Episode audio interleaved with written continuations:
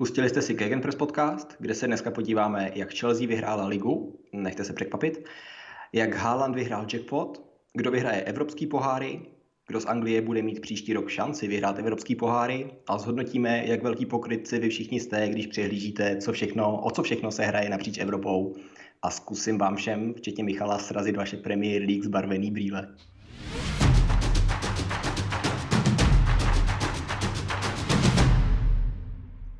Ještě než vůbec začneme s prvním tématem, chci trochu vyhlásit Donarumu, protože po cestě domů jsem narazil na jeho rozhovor, kdy se nechal slyšet, že, chce v, P- že v Paris Saint-Germain chce zůstat, i když to nebyl dobrý rok, což mě teda šokuje, že je vůbec tady ta otázka ve vzduchu, rok po jeho příchodu. Ale dodal k tomu, že příští rok nebude soupeřit s Navasem, protože klub udělá rozhodnutí. A tohle mi přijde strašně drzí, když nejdřív řekneš, že zůstáváš a pak dodáš, že nebudeš soupeřit s Navasem a jeden z vás půjde. Potom, co si právě řekl, že ty zůstáváš.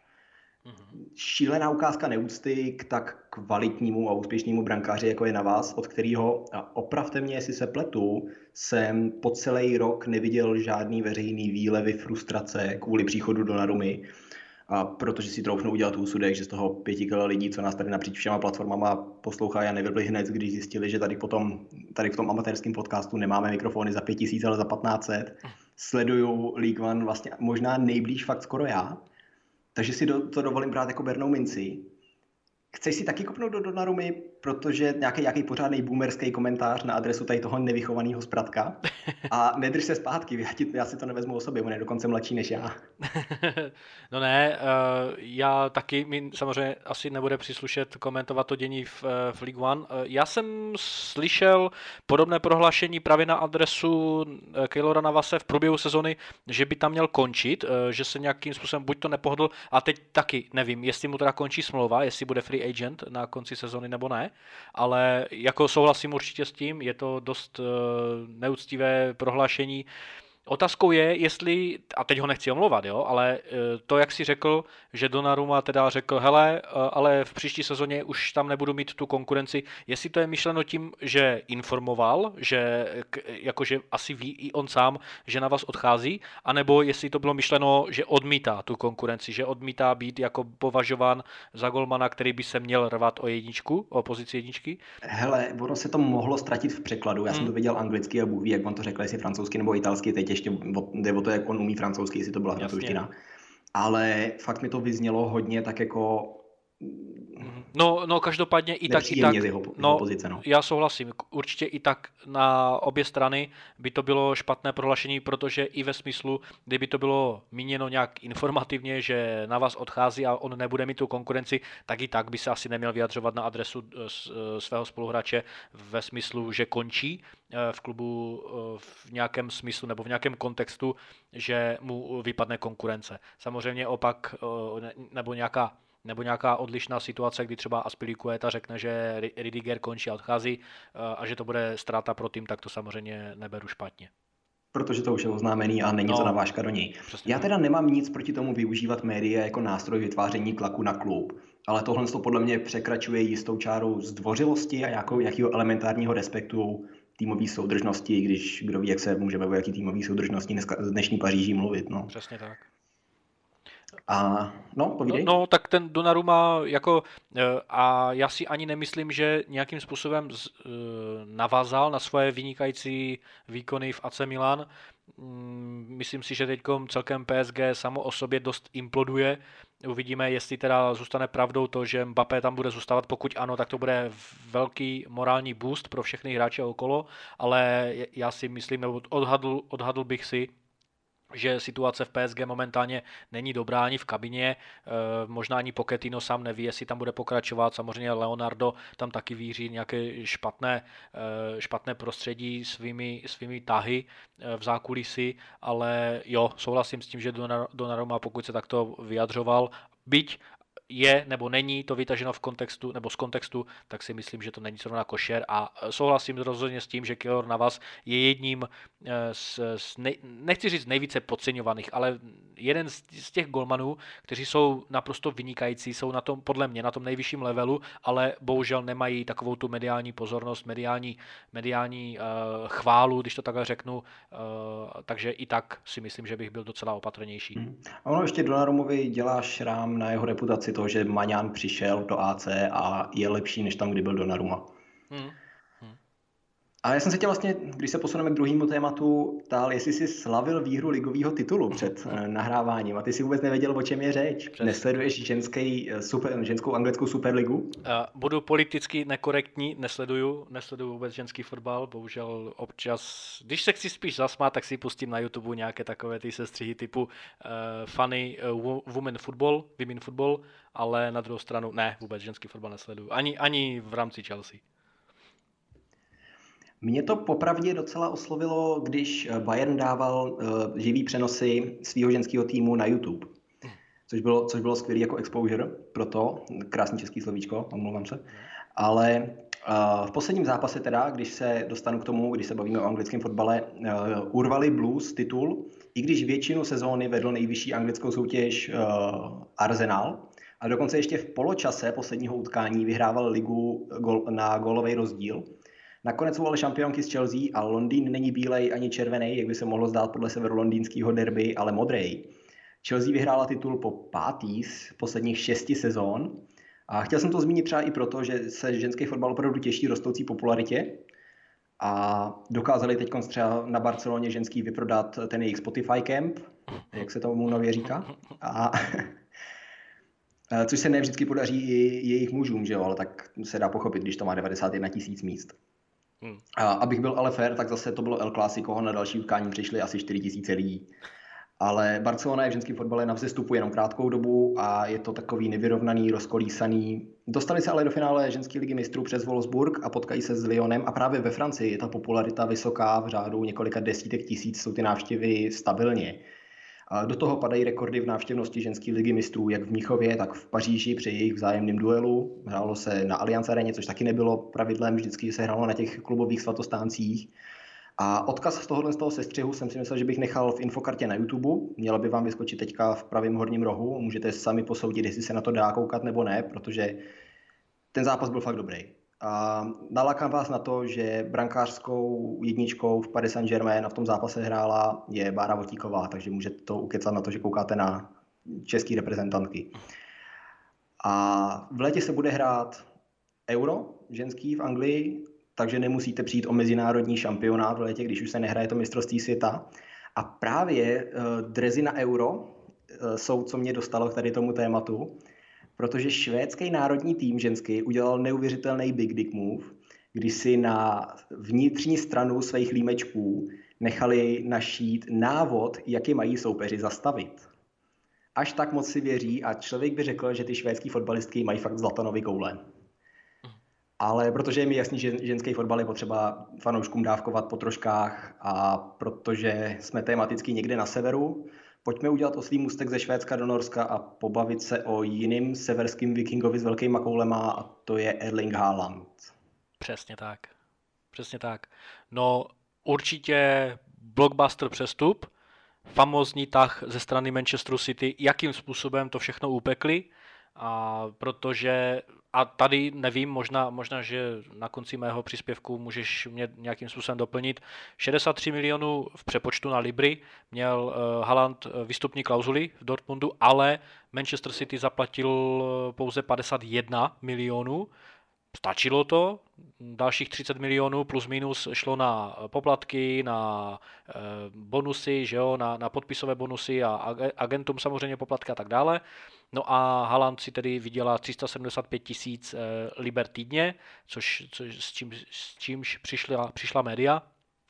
Eh, já si myslím, že famózní nákup, bavili jsme se o tom, jestli teda Guardiola eh, by potřeboval nějakého středního útočníka typu Haalanda, jestli mu tato typologie hráče sedí do, toho, do té jeho filozofie. Já si myslím, že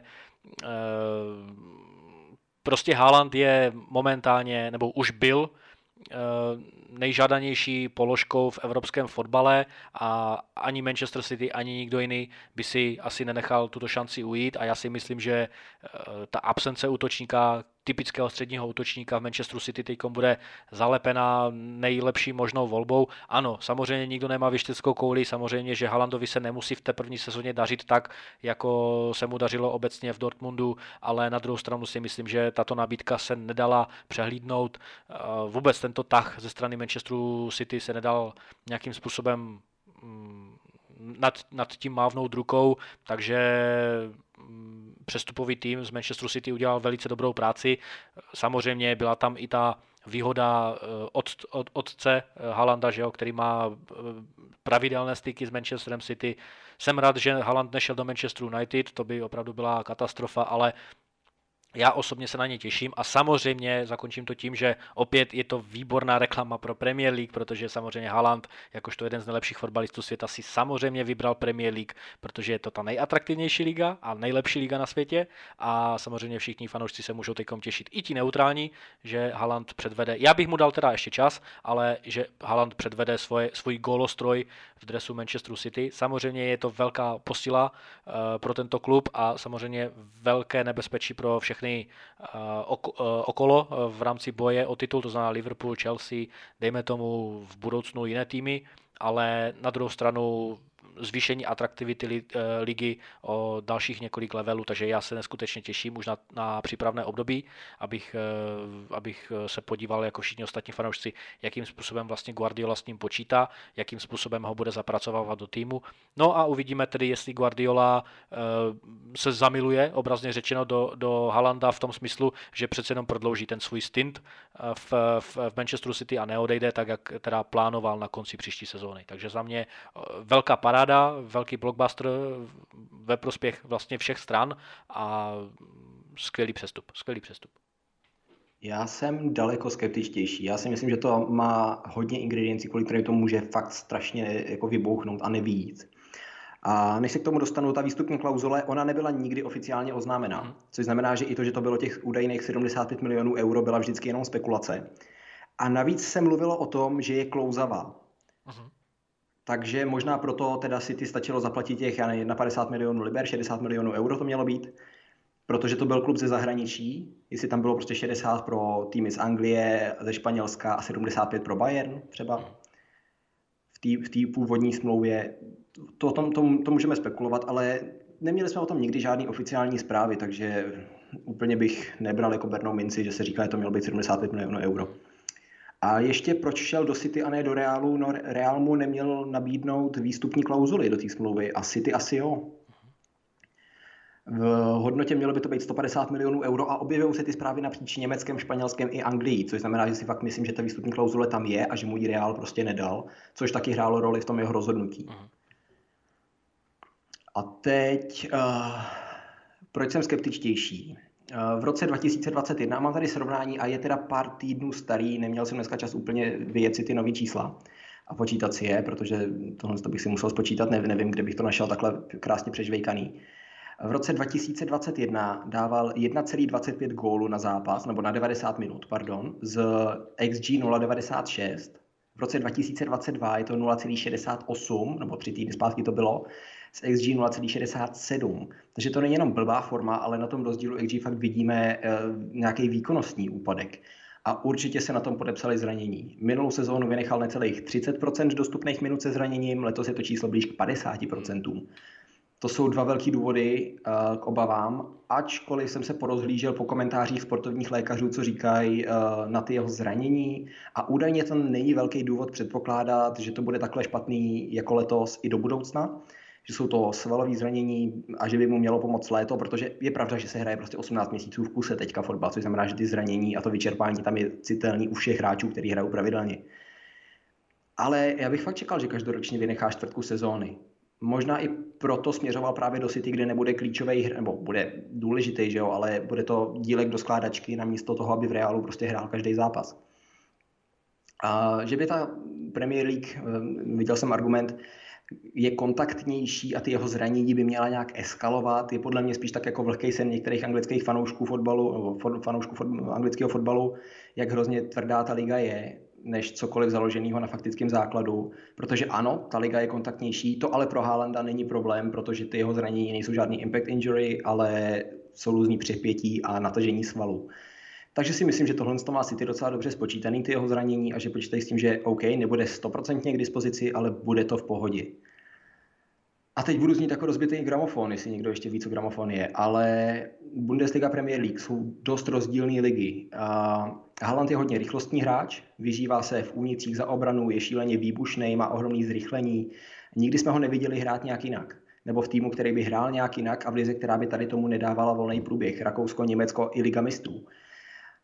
Tohle to v Anglii mít nebude, protože co dělá Anglii tak těžkou a kontaktní je její defenzivní solidita to, že v Anglii hrajou dvě třetiny týmů bez míče opravdu beton. A sorry, Anglie je dneska v Evropě nejdefenzivnější liga. To je to, co ji dělá tak, tak náročnou pro spoustu hráčů. A proč je takový rozdíl, když tam přijde někdo z Bundesligy, protože tam hraje do otevřené obrany, do vysoké obrany, má místo kam útočit, má místo kam nabíhat, tohle to mít prostě nebude. A objevuje se ještě argument, že Guardiola pracoval s hrotovými útočníkama typu třeba Lewandowski, jenže z Haalanda druhý Lewandowski nikdy nevyroste nemá k tomu vůbec ty předpoklady. Jestli je někdo podobný Levandovskému, jak byl Levandovský v Dortmundu, tak je to Patrik Šík dneska. A mm. někdo ještě zkoušel argumentovat. Ne, eh, to tím, že je technicky silný, zádek brance schopný, do jistý míry tvořivý, nespolíhá na svoji rychlost, dokáže vyplavat i na křídle, poslou, poslat centry, důležitý v mezihře, ale bez velkého počtu přihrávek, eh, nebo nějak znatelný schopnosti vytvořit si šance sám pro sebe, ať, ať je něco skritizu. A Opravdu šík, šík dneska je hodně podobný tomu, jak byl Lewandowski dřív. Haaland tady do toho nikdy nedoroste. A někdo mi zkoušel argumentovat Haalandovo několika asistence má, ale tím akorát ukázal, že Haalanda nikdy neviděl hrát, protože ty jeho asistence jsou je přes kopírák. Únik dva na jednoho na golmana a on to šoupne tomu, kde je s ním schopný držet tempo do, ne, na dorážku do prázdný. Z toho celého bych u Haalanda viděl opravdu jenom dvě cesty. Mediální zkrátka, nemám je rád, ale jsou pro konzumenty stravitelnější než uh, komplexní vysvětlování. Haaland bude buď to druhý Aguero, nebo druhý Lukaku. Hmm. To je slovo do pranice. No, abych na to reagoval. Eh, co se týče Levandovského, já si myslím, že eh, Haaland má veškeré předpoklady, aby překonal alespoň statisticky Levandovského. Já teď nevím přes... Promiň, promiň, golově. Nebudeme se ale bavit jenom o tom zakončování, že jo? Nebo to, co děláš i pro tým celkově. No ano, ano, já se bavím o tom eh, spíše jako statistiky, nejenom statistiky, ale Mm, hlavně ten golový přínos, protože vždycky ten útočník, ať už chceš nebo nechceš, ať už je to fair nebo ne, není to fair, bude považován uh, hlavně uh, kvůli gólům. Ale jo, souhlasím s tím, že samozřejmě jak Levandovský, tak Haaland jsou uh, platnými hráči, co se týče i svou prací a tak dále. A já si myslím, že Haaland má předpoklady k tomu, aby byl za, já nevím, za 10 let hráčem, který se skloňuje ve větších superlativ než, superlativech než, než eh, Lewandowski, ale bude to mít samozřejmě těžké. Eh, já na druhou stranu nejsem takovým tím fanouškem typu, kdo je lepší, jestli Messi, Ronaldo, nebo jestli tamhle ten, nebo tamhle ten. Prostě každý hráč je unikátní, každý hráč má svoje vlastní eh, schopnosti, jakým způsobem pomáhat svému týmu, jakým způsobem ten svůj tým tahat dopředu nebo tlačit dopředu. Co se týče těch, zranění, co se týče těch zranění, Uh, souhlasím s tím, že je to takové kliše, že někdo řekne, hele, uh, anglická liga je ta nejtvrdší, může být, někdy nemusí být, ale není to taková ta berna mince pro zranění. Pojď, úplně takovým tím typickým příkladem je, pojď, pojďme se podívat na Edena Azarda. Za těch necelých 8 let Eh, které, nebo sedm let, eh, které, během kterých působil v Anglii, tak on těch zranění, on, on měl jednu a půl sezony, eh, co se týče, že byl vyloženě mimo, mimo herní obraz tím, že byl zraněný. A podívejte se teď v La Lize, je to samozřejmě i díky jeho špatné životosprávě, ale to kompletní změna prostředí, kompletní změna fyzio, práce fyzioterapeutů, doktorů a tak dále. Samozřejmě regenerace, která je úplně jiná v, v různých eh, eh, krajinách a v různých končinách eh, evropských koutů a tak dále. Takže ono, pokud byl Haaland takto hodně fakt zraněný, že někdy dosahovala jeho absence až 50% v rámci sezony, to vůbec nemusí být berna mince pro některé neutrální fanoušky, kteří si řeknou, OK, tam ho zajede někde někdo ze Stoke nebo někdo z Burnley a tak dále, tak si to vůbec nemyslím. Jak říkáš, Může to být přetížením samozřejmě šlachy, vazy a tak dále. Nemusí být vůbec v rámci nějakých soubojů, samozřejmě hamstringy a tak dále. To všechno je prostě svinstvo, které fakt fotbalista v rámci nějakého přepětí neovlivní, ať už jde do souboje nebo ne.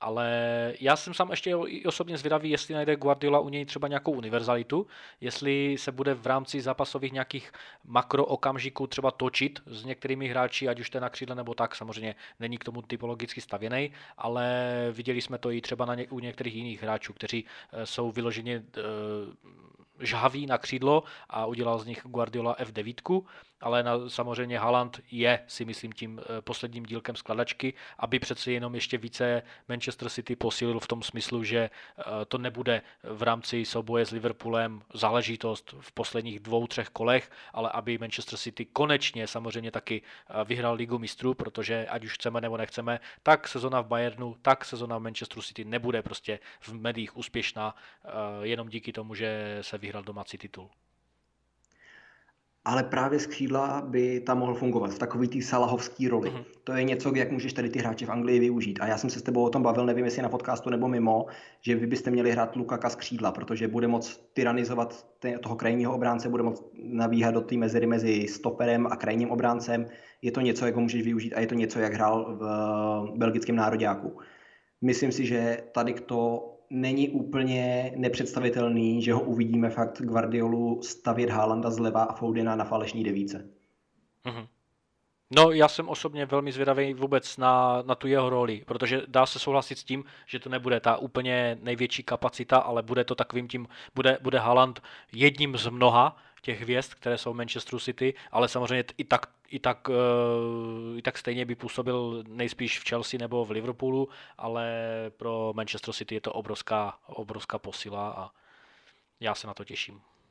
Hlavně si myslím opravdu, aby to nevyznělo, že to hodně spochybím. Já mám Haalanda strašně rád jako, jako osobnost i jako hráče, mě se hrozně líbí, ale nechci potom poslouchat, že Ježíš Maria Bundesliga, co to je, jako přišel tady do Anglie, nebyl si schopný čutnout, jo, ale uh, já si dovedu představit, že bude v té uh, Aguerovské roli. Signál, dva rychlý, rychlý doteky, přijde centr a dává gol. Mm. Ale bojím se, že to může dopadnout jako Lukaku. No.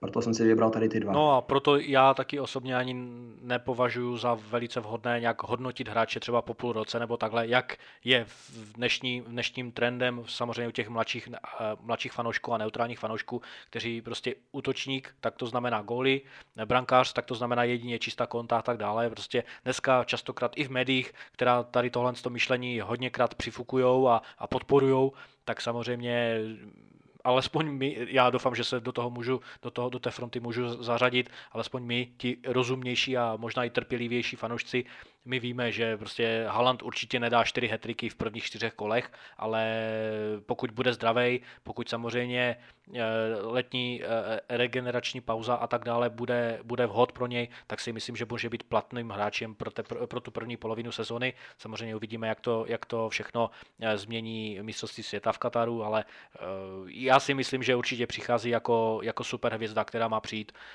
nebo která má pomoct klubu získat ligu mistrů, který prostě chybí eh, Guardiolovi i klubu a eh, s ním si myslím, že eh, se ty šance zvyšují, ale zakončím to tím, že souhlasím ještě i s názorem, že Manchester City bude hrát třeba, dejme tomu, právě v FA Cupech, v ligových pohárech, právě s těmi týmy, které se dokáží nějakým způsobem hodně zabetonovat, ale de facto kreativně zabetonovat, jak, jak já s oblibou říkám někdy u těch anglických týmů, které jsou schopny z toho hlubokého betonu vyrážet do velmi zajímavých protiútoků, tak si myslím, že i tady může mít problém Haaland, ale jak říkám, to je jenom o, to, o tom najít mu nějakou dobrou, eh, dobrou roli v klubu, eh, v herním projevu, to všechno namíchat tak, ať prostě neprofituje jenom Haaland, ale ať profituje celý tým a já jsem na to zvědav. Tady, tady, tady, tady si počkám na, na to mistrovství u Guardioli, jakým způsobem ho zapracuje do týmu. No, řekl si, že jim má pomoct vyhrát ligu mistrů. Tu se jim letos nepodařilo dotáhnout. Ty máš k lize mistrů segment. Ano. No tak eh, bavili jsme se o tom, kde se ještě o co hraje, no a samozřejmě mm, ta podsta nejvyšší a to je titul v Lize mistrů. Čeká nás super duel mezi Realem Madrid a Liverpoolem. Oba dva jsme se o tom bavili a vyšlo i prohlášení z, z Liverpoolu nebo od hráčů, od některých hráčů z Liverpoolu, že by nebylo asi super, aby finále ligy mistrů bylo Liverpool-Manchester City, takže tito hráči eh, ze strany Reds jsou hodně rádi, že nastoupí proti Realu Madrid. Bude to i taková menší odveta, že jo? Určitě si ještě pamatujeme loňskou sezónu, kde narazili oba, oba týmy na sebe ve čtvrtfinále. Real vyhrál 3-1 a potom 0-0 si to pojistil. No ale v sezóně 17-18 to byla fantastická finálová tečka za fotbalovou sezónou. Eh, fanoušci Liverpoolu samozřejmě si na to pamatují, jak eh, Loris Karius potopil šance svého týmu dvěma hrubkami, nebo dvěmi hrubkami. Ozan Kabak, pamatuju si, jak přicházel na hostování právě za dlouhodobě zraněného eh, Virgila van Dijka.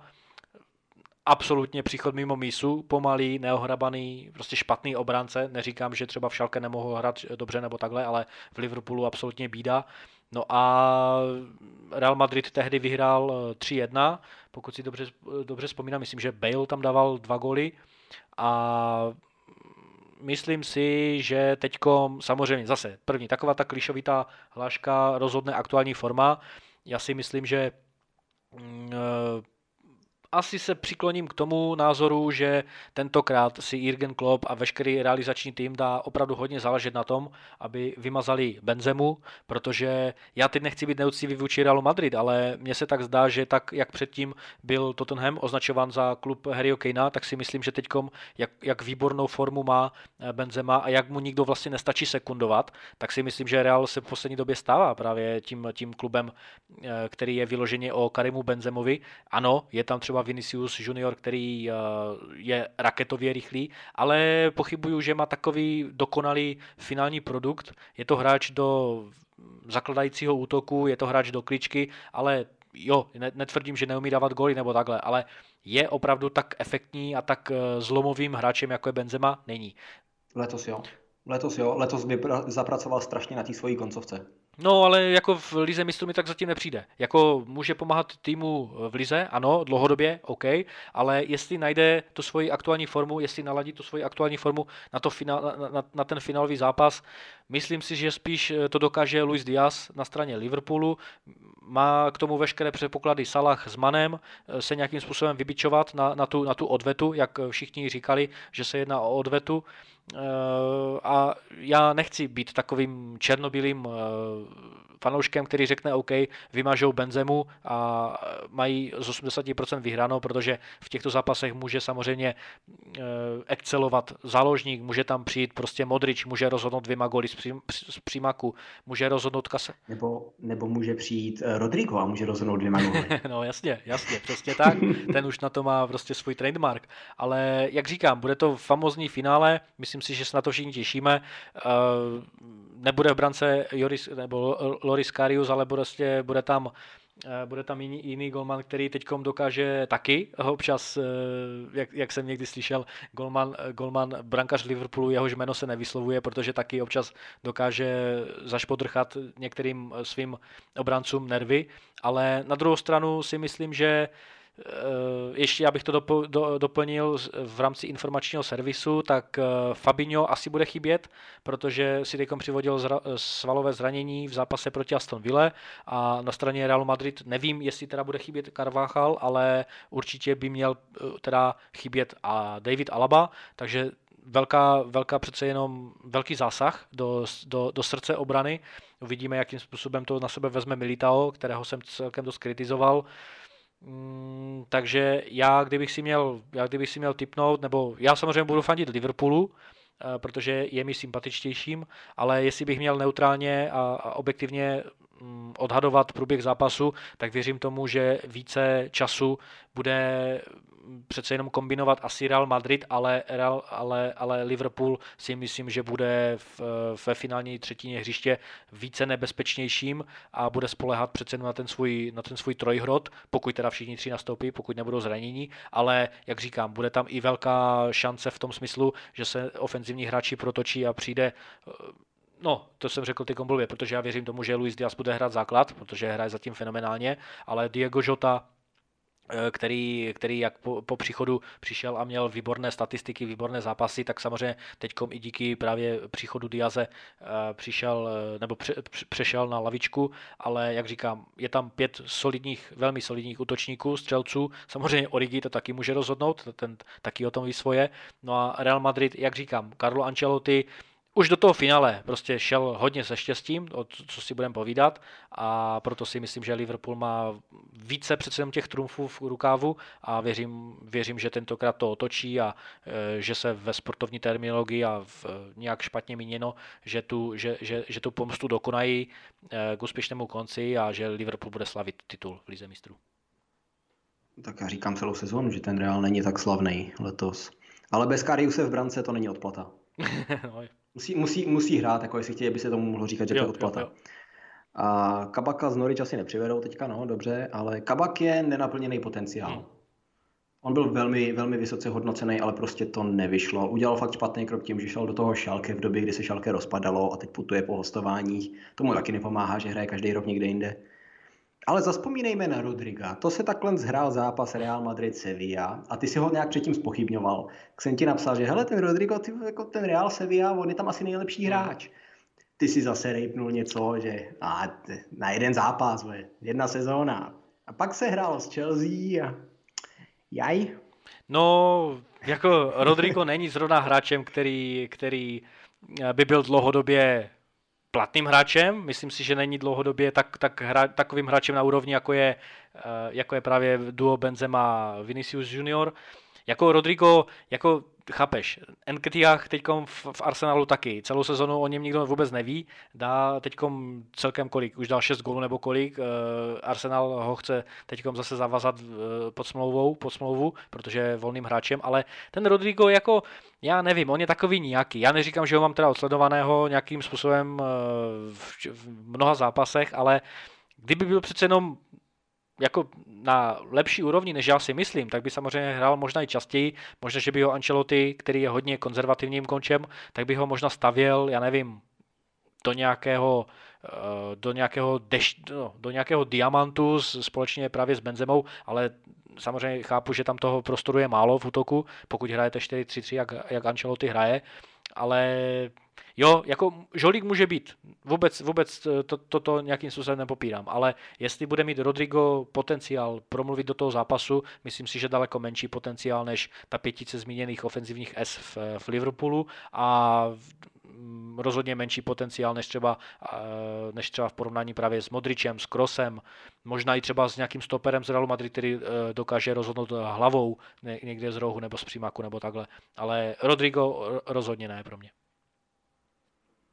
Tak mně se líbí jako hráč, velmi talentovaný a myslím si, že odnáší to, že Ancelotti chce hrát tu záložní hmm. trojici Kroos, Modric, Casemiro, což znamená, že potřebuje někoho, kdo je schopný běhat aspoň na tom pravém křídle, tak tam dává Valverdeho.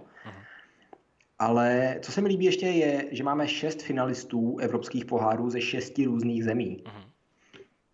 Protože ani v té evropské lize nakonec není německý finále.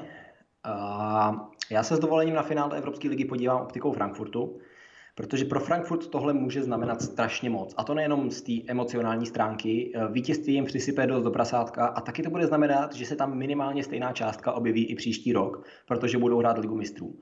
A to může být přesně ten katalyzátor pro vzbuzení tohohle spícího giganta, protože Frankfurt je gigant. Eh, sídlí ve velkém městě, což je důležitý, pokud chceš přilákat hráče. Mají skvělý stadion, skvělý fanoušky. Mimochodem na finále Evropské ligy dostal Frankfurt 100 000 žádostí o vstupenky takže i když jich na stadioně bude asi jenom, myslím, 15 tisíc nebo kolik dostali, Sevilla, kde se hraje finále, bude okupovaná Němčury v bílým a zaručeně zase uvidíme desítky videí z místních stadionů, lokálních klubů, někde nějaký divize, kde přišlo fandit pár tisíc fanoušků Frankfurtu. Mají velmi kvalitního trenéra a neohlížejme se na jejich umístění v lize, to vypustili kvůli Evropské lize a mají taky ten tým stavěný na poháry a na protiútoky. Mají kvalitní tým, ale budou ho potřebovat poladit, protože pár hráčů asi odejde a docela důležitých a ideálně by měli přivést podle mě někoho, díky komu budou schopni dominovat eh, hrám, kontrolovat hry, hrát trošku dominantnější fotbal a nejenom na protiútoky. Což je ale reálně možnost, protože mají velmi schopný vedení. Takže výhra v Evropské lize má skutečně možnost nakopnout tady ten klub aby se stali stabilně klubem do top 4, do pět, top 5 v Německu a viděli jsme je pravidelně v evropských pohárech. A taky uh, myslím si, že se všichni shodneme, když řeknu srát Rangers. A já teda netuším, co tenkrát, když se na to narážím, že o Kudela řekl Kamarovi nebo Jasně. neřekl, ale vím, že opovrhuju každým, kdo si spravedlnost představuje jako formu veřejného linče, ať je to vole šlachta nebo advokát Glena Kamary. Takže jim to fakt nepřeju a myslím si, že v České republice nikdo. A mimo to Rangers vyřadilo čtyři německý kluby po cestě, takže nechci poslouchat od Anglánů, který kvůli možnosti vmést mi tohleto do ksichtu zapomenou na to, jak moc Skoty a skotským fotbalem vůbec jako opovrhujou. A jinak finále se hraje ve středu 18. A když už jsme u opovrhování, eh, konferenční liga. A podle mě se ukázalo teda, musím hned to otočit, že má smysl. A já jsem za ní fakt rád, protože kluby z menších soutěží dostanou v evropských soutěžích možnost eh, postoupit i do vyřazovacích částí, že jo? Po kolika letech se to povedlo českým týmům, ani nevím. A i ve skupině si zahrajou s rovnocennými soupeři a nejsou automaticky ve skupině smrti.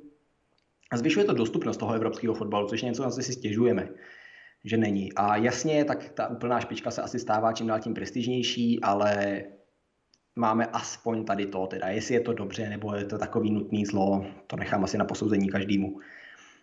A do posledních pár kol potom teda té konferenční ligy se dostanou skutečně, skutečně dobrý týmy a je radost na to koukat. A jediný problém mám, že se to kryje s Evropskou ligou, takže se na to koukat vlastně nedá. A to ale neplatí pro finále, to se hraje o týden později 25. A ve finále máme Řím s Feyenoordem. Pro Feyenoord by to byl obrovský úspěch vyhrát evropskou soutěž. Stejně tak ale pro Řím, kde to bude pro Mourinho znamenat první trofej, myslím, od toho vítězství v Evropské lize. A pro klub indikátor, že směřují správným směrem, jak moc je to pravda, nechám na posouzení, ale každýho zase, protože o Mourinhovi se tam trošku pochybuje. Zároveň Feyenoord eh, by se tak zbavil nutnosti kvalifikace, kdyby vyhrál do příštího ročníku Evropské ligy, a protože v lize skončí třetí a museli by kvalifikací projít. A kdo by dostal to jejich místo, nevím, ale pokud by to měl být další tým v Holandsku, a můžeš mi když tak doplnit, jestli tohle to víš, když vyhraje soutěž, jestli, jestli, ten, jestli to postupové místo zůstává v lize nebo se posouvá někam jinam? Jo, tak to nevím. Teďko. No, já taky nevím, jak jsou ty pravidla. Ale pokud by zůstávalo v lize, tak do Evropské ligy by příští rok uh, postupovalo Sadílkovo a Černýho FC Twente. Hmm. Takže bychom tam měli další dva hráče. Takže slávisti nerad to uslyší, neradi to uslyšíte, ale fandíme Feyenoordu. I když opakuju, nevím, nevím, komu nakonec to, to jejich místo připadne. Řím to má ale taky složitý. Ty můžou skončit v lize na místě garantujícím Evropskou ligu, ale také na místě, který je pošle do konferenční zpátky, ale pořád ještě můžou skončit mimo evropský příčky. Je to tam hodně natřískaný. Takže i pro ně tohle to může mít velký význam. A i tady, kdyby to postupové místo zůstávalo v lize, by do konferenční ligy mělo potom možnost postoupit uh, Hellas Verona, kde hraje Tonda Barák, ale nemyslím si, že tam příští rok bude, takže paličky nedržíme. Pro koho ale mohlo být vítězství v konferenční lize taky jízdenkou do Evropy je Leicester. Rodgers si ale očividně nepřečetl, že to tak je, vys jeho poznámka, když do konferenční ligy spadly, nemehla. A nemohl si tak zachránit práci, o kterou teď asi přijde. Což nás dostává zpátky do Premier League, kde se přece jenom ještě o něco málo někde sem tam hraje, že jo? No, tak eh, to, že eh, Brandon Rodgers přijde o svou pozici, to, to, to, to přejdu s ledovým klidem, to doufám, že ne. Ale já jsem chtěl teda ještě zmínit eh, vlastně tu finálovou cílovou rovinku. Manchester City, Liverpool už jenom krátce. City má zbývající program mm, si myslím těžší. A City hraje venku s West Hamem, kde teda Souček a spol budou chtít změnit chod historie, chod, chod dějin a potom hraje City poslední zápas doma s Aston Villou, takže Steven Gerrard určitě taky bude chtít pomoct Liverpoolu na dálku. No a Liverpool naopak hraje ten první zápas, nebo ten 37. zápas venku se Southamptonem a doma s Wolves, který, kteří teď uh, pořadají dny otevřených dveří ve své obraně a myslím si, že mm, samozřejmě je tam tříbodová ztráta ve prospěch Manchester City, ale může se stát cokoliv. Samozřejmě Liverpoolu nevyšla, mm, ne, nevyšel ten zápas s Tottenhamem, naprosto pro mě nepochopitelná remíza 1-1, ale co už. Takže Manchester City samozřejmě drží všechny trumfy, A jak říkám, pro spoustu hráčů, zejména pro De Bruyneho, který už se radoval jako při oslavě jednoho z těch čtyř gólů, které teď nasazel, tak se údajně teda radoval ve stylu Halandového toho, toho, toho, toho gesta. A o, če, o co se ještě hraje, tak to je samozřejmě poslední místenka do Ligy mistrů, čtvrté místo, na kterém teď momentálně zuby nechty se drží Arsenal, ale jenom obodík zpět je Tottenham, který nabral tu formu ani nevím kde. Poslední čtyři zápasy remíza výhra, remíza výhra, kdežto Arsenal měl v posledních pěti zápasech čtyři výhry, ale teď nepochopitelně právě v tom zápase eh, o, o, o přímou vstupenku, nebo v přímém zápase o vstupenku do Ligy mistrů eh, absolutně skolaboval s, eh, s, s Tottenhamem, no a prohráli 0-3, takže je to všechno otevřené. Co se týče Tottenhamu, ti mají výbornou formu a, a hraje jim taky do karet to, že Arteta de facto promarnil skvělé momentum, které, které nasázel, nebo které, které nastartoval právě v tom průběhu druhé poloviny ročníku a na začátku, tuším, dubna, přišly ty, ty, ty tři porážky v řadě Eh, Southampton, Brighton, myslím, a, jo, a Crystal Palace. To bylo něco neuvěřitelného ze strany právě Artety, který absolutně nezvládl právě tu, tu velmi kritickou uh, pasáž, kdy, kdy, o, kdy už začali vlastně ko, ko, kolovat ty oslavné řeči, že Arteta je skutečným zachráncem Arsenalu, že probudil Nkitiaha, že vyhodil takový ten plevel typu Aubameyang, že Alakazet nehraje a přesto, přesto ti mladíci to táhnou v tom Arsenalu, ale jak říkám, tykom po, po těch čtyřech výhrách v řadě přišla poražka právě s Tottenhamem. Tottenham naopak mm, má teď zajímavou formu a Tottenham, když jsem se podíval na, na, tu, jejich, na tu jejich statistiku, tak od začátku března až po tento den prohrali v Lize jenom dvakrát, což je fantastický náběh eh, pro ten finální souboj.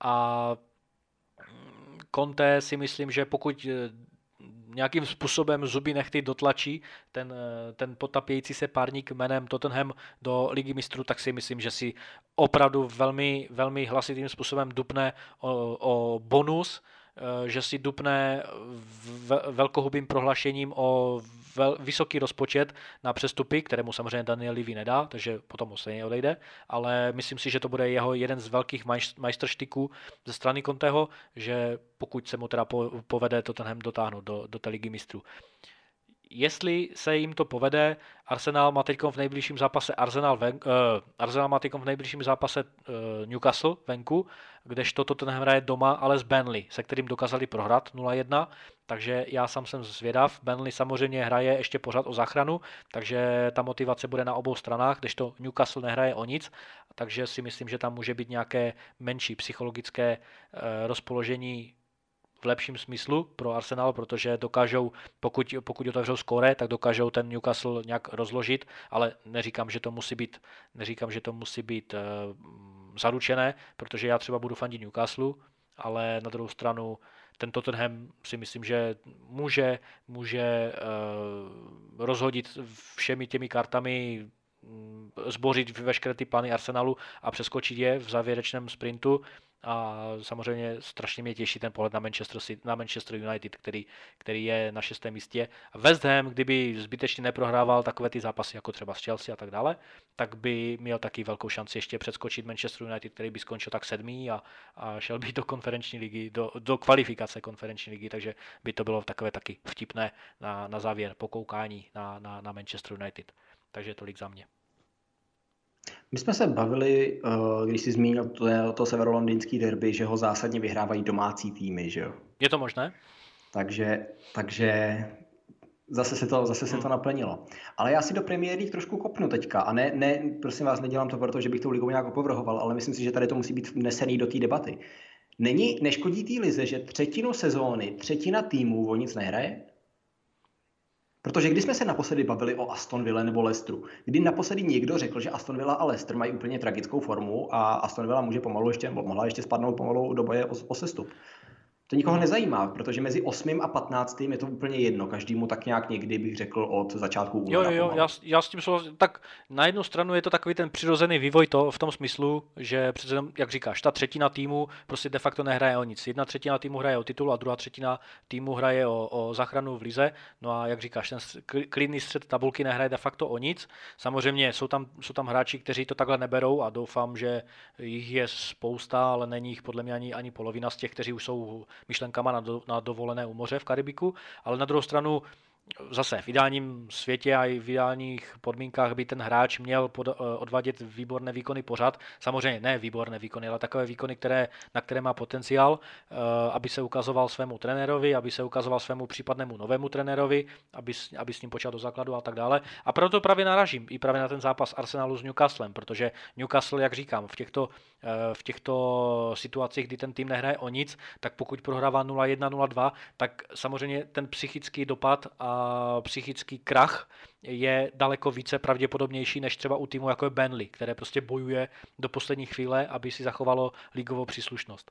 Takže i tady vidím menší výhodu teďkom eh, pro, pro Arsenal, ale jak říkám, Tottenham eh, prohrál s Burnley, ale to neznamená, že s nimi musí prohrát znova a právě proto se těším na ten zápas, protože Tottenham Burnley eh, zase ukáže takové ty dva vyloženě Eh, vyložené protipóly, ač teda eh, nový, nový coach Mike Jackson asi nebude stejného ražení jako Sean Dyche, ale má tam pořád ty samé hráče, takže já jsem rád, že se hraje ještě i v těchto, v těchto posledních dvou zápasech o, o poslední místenku v Lize mistrů je mi jedno, kdo tam půjde, jestli Arsenal nebo Tottenham, spíše věřím Tottenhamu, protože si myslím, že ten obrat na, na, ten obrat na, to, na to tam je. Harry Kane je přece jen zkušeněj, zkušenější než všichni ofenzivní hráči Arsenalu dohromady. Tam je nejzkušenější možná Odegaard, který překvapivě pořád pro mě drží kapitánskou pásku.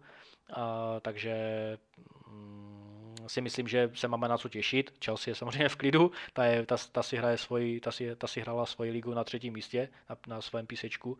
Ale jak říkám, i ten boj o setrvání v lize, ale ten jsme probírali, eh, ten bude taky zajímavý, ale k tomu se dostaneme někdy v příští, v příští epizodě. Takže za mě si myslím, že teď se můžeme hlavně těšit a fanoušci Premier League se můžou těšit na, tu, na, na ten boj o poslední místenku do Ligy mistrů.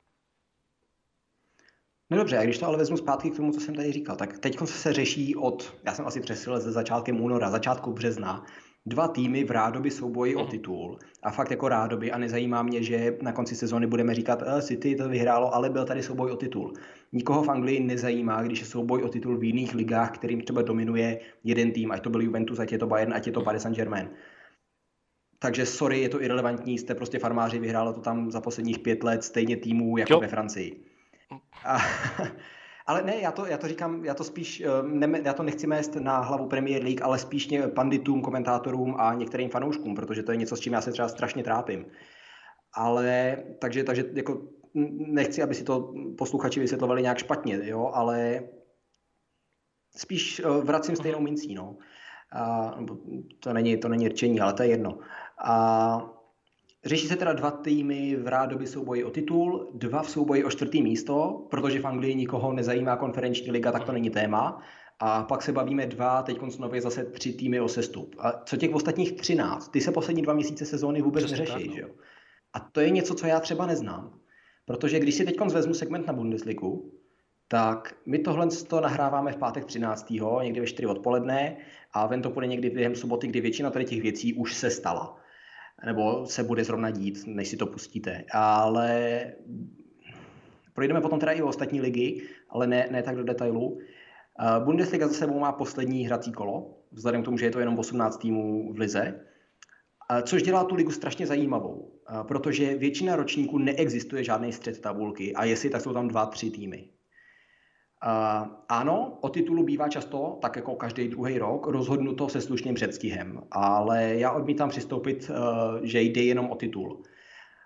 Klauzovsky vetuju tenhle ten americký model sportovního uvažování a máme teď vlastně první, druhý Bayern Dortmund, fajn. Třetí, teprve po minulém víkendu bezpečně je tam Leverkusen, během předposledního zápasu sezóny si to pojistili, eh, což znamená, že Patrik Šik nikam nejde a příští rok hraje ligu mistrů s to s dobrým týmem Leverkusenu. Doufám, že teda neprodají toho Diabyho do, do Newcastle se začalo mluvit. A teď moc mají potenciál dokonce něco vyhrát, ať to nerozprodají zas. A pak čtvrtý bere ligu mistrů, pátý evropskou a šestý konferenční. Jo? Čtvrtý je teď Slipsko, dva body před pátým Freiburgem, bod za nima je šestý Union a sedmý Kolín má 52 bodů. Takže Lipsko může úplně v pohodě ještě skončit v konferenční lize, i když teda hrajou s Bielefeldem a pokud prohrajou, tak si tu konferenční ligu zaslouží. Bielefeld je totiž na sestup. Pátý Freiburg ale hraje s Leverkusenem, což ještě minulý víkend, kdyby Leverkusen nevyhrál, tak by to mohl být přímý souboj o ligu mistrů. Šestý Union hraje s Bochumí a díky složitému zápasu Freiburgu můžou krásně doplatit do Evropské ligy. A ten sedmý Kolín hraje se Stuttgartem, což bude klíčový zápas, protože Kolín pořád honí evropskou sou, evropský soutěže, i když teda i přes pouze tříbodovou ztrátu na Freiburg eh, kvůli horšímu skóre jen konferenční ligu. Ale ještě, před, předposlední, ještě během předposledního zápasu mohl Kolín velmi reálně bojovat o ligu mistrů. No a jejich soupeř Stuttgart hraje na dálku duel o záchranu s Hertou. Stuttgart musí vyhrát doma proti Kolínu a potřebuje, aby Herta prohrála na Dortmundu, který se ale bude loučit s půlkou kádru, včetně Haalanda, takže ten zápas rozhodně nevypustí. A tohle není ani souboj o sestup, ale souboj o playoff o sestup. Jeden z těch tady té dvojce půjde do playoff, druhý se zachrání. A protože playoff bude letos proti někomu ze čtveřice Hamburg, eh, St. Pauli, Brémy a Darmstadt, tak bych letos opravdu se tomu budou chtít oba dva vyhnout, protože letos bych opravdu sázel na ten tým z druhé ligy, zvlášť pokud tam bude Hamburg. A ještě minulý kolo, tam byl v té konverzaci v boji o záchranu i přímou ještě Bielefeld, který ztrácel, který teďka ztrácí teda tři body na Stuttgart, ale mají tak příšerný skore a čeká je Lipsko, že to je napadáka. Nemluvě o Augsburgu, který se taky teprve minulý týden vyškrábal k záchraně. Tohle, aby si nakreslil a pak přijde někdo a začne ti plácat, tak je Bundesliga nudná. Ne, Vedle toho máš Premier League, kde třetina týmů už v prosinci o nic nehraje. A já to nemyslím špatně, já to opravdu myslím jako, jako téma do debaty. No, tak jako jasně. Eh, je to i dano tím, že samozřejmě v Bundeslize jsou o dva, je o dva týmy méně, že jo? Pokud se nepletu. Hmm. Ale jo, jako pokud je tam něco, něco vyrovnanějšího v tom středu tabulky, je to samozřejmě jenom ku, ku prospěchu věci. Druhá věc, souhlasím s tím, že Manchester City má pomalu ale jistě ten monopol, který teďkom začal rozbíjet v poslední době, když ne Chelsea, tak Liverpool. Je tam, je tam prostě větší, větší propast v, tě, v té kvalitě, v těch peněz, vlastně vůbec uh, s, s, operováními, s operováním uh, s těmi penězi, protože uh, Arsenal se prostě těma posilama Tottenham nemůžou rovnat právě tomu, to, tomu duelu, nebo respektive, respektive tomu tandemu. No a Chelsea je taková, tak, taková velká neznámá teď uvidíme, jakým způsobem, jakým způsobem teď budou operovat oni na přestupovém trhu. Jestli se třeba stane pod Todem Bellim novým majitelem Chelsea nová síla a jestli jestli se vyprofiluje ne uh, tandem, ale nějaký trojhrot, který bude bojovat pravidelně o titul. Takže já sám, sám jsem na to zvědav a určitě Bundesliga je taky sympatická v tom, že přece jenom většina týmů ještě má o co hrát teďkom. Ne, ale já nepotřebuju takový to, jo, taky jste dobrý, ale mě jde spíš jenom o to opravdu nadhodit, když se tady bavíme o Premier League, že tady fakt jako třetinu sezóny o nic nehrajeme Jestli by nebylo taky jako záhodný možná přemýšlet o tím, že se to srazí na 18 týmů, když už jako nechceme zrušit poháry nebo budeme přidávat zápasy do ligy mistrů. Dělá to Francie? Hm. Je to tak. Protože i když, si, i když si všimneš toho mediálního pokrytí potom, tak se taky prostě ždíme, co se dá z toho souboje o titul, i když reálně dneska už neexistuje. Že? A pak si jen to stěžuje Guardiola, že všichni fandí Liverpoolu. Ono to není, že všichni fandí Liverpoolu. Všichni se snaží udržet tu debatu o tom, že tady existuje nějaký souboj o titul aby, aby, si, aby si všichni fanoušci nevšimli, že ty vole, tady jako půlka o nic nehraje. Je to tak, je to tak. No, tak tou debatou bych teda epizodu završil. Díky, že jste s náma zůstali až do konce. Užijte si finish sezóny. Já vím, že já si ho užiju. A nemám na tady ten sobotní zápas dost obrazovek, teda v 15.30 v ten výkop, abych to viděl všechno. Ale budeme se těšit, až si to v příštích týdnech všechno vyhodnotíme a mějte se. Ciao.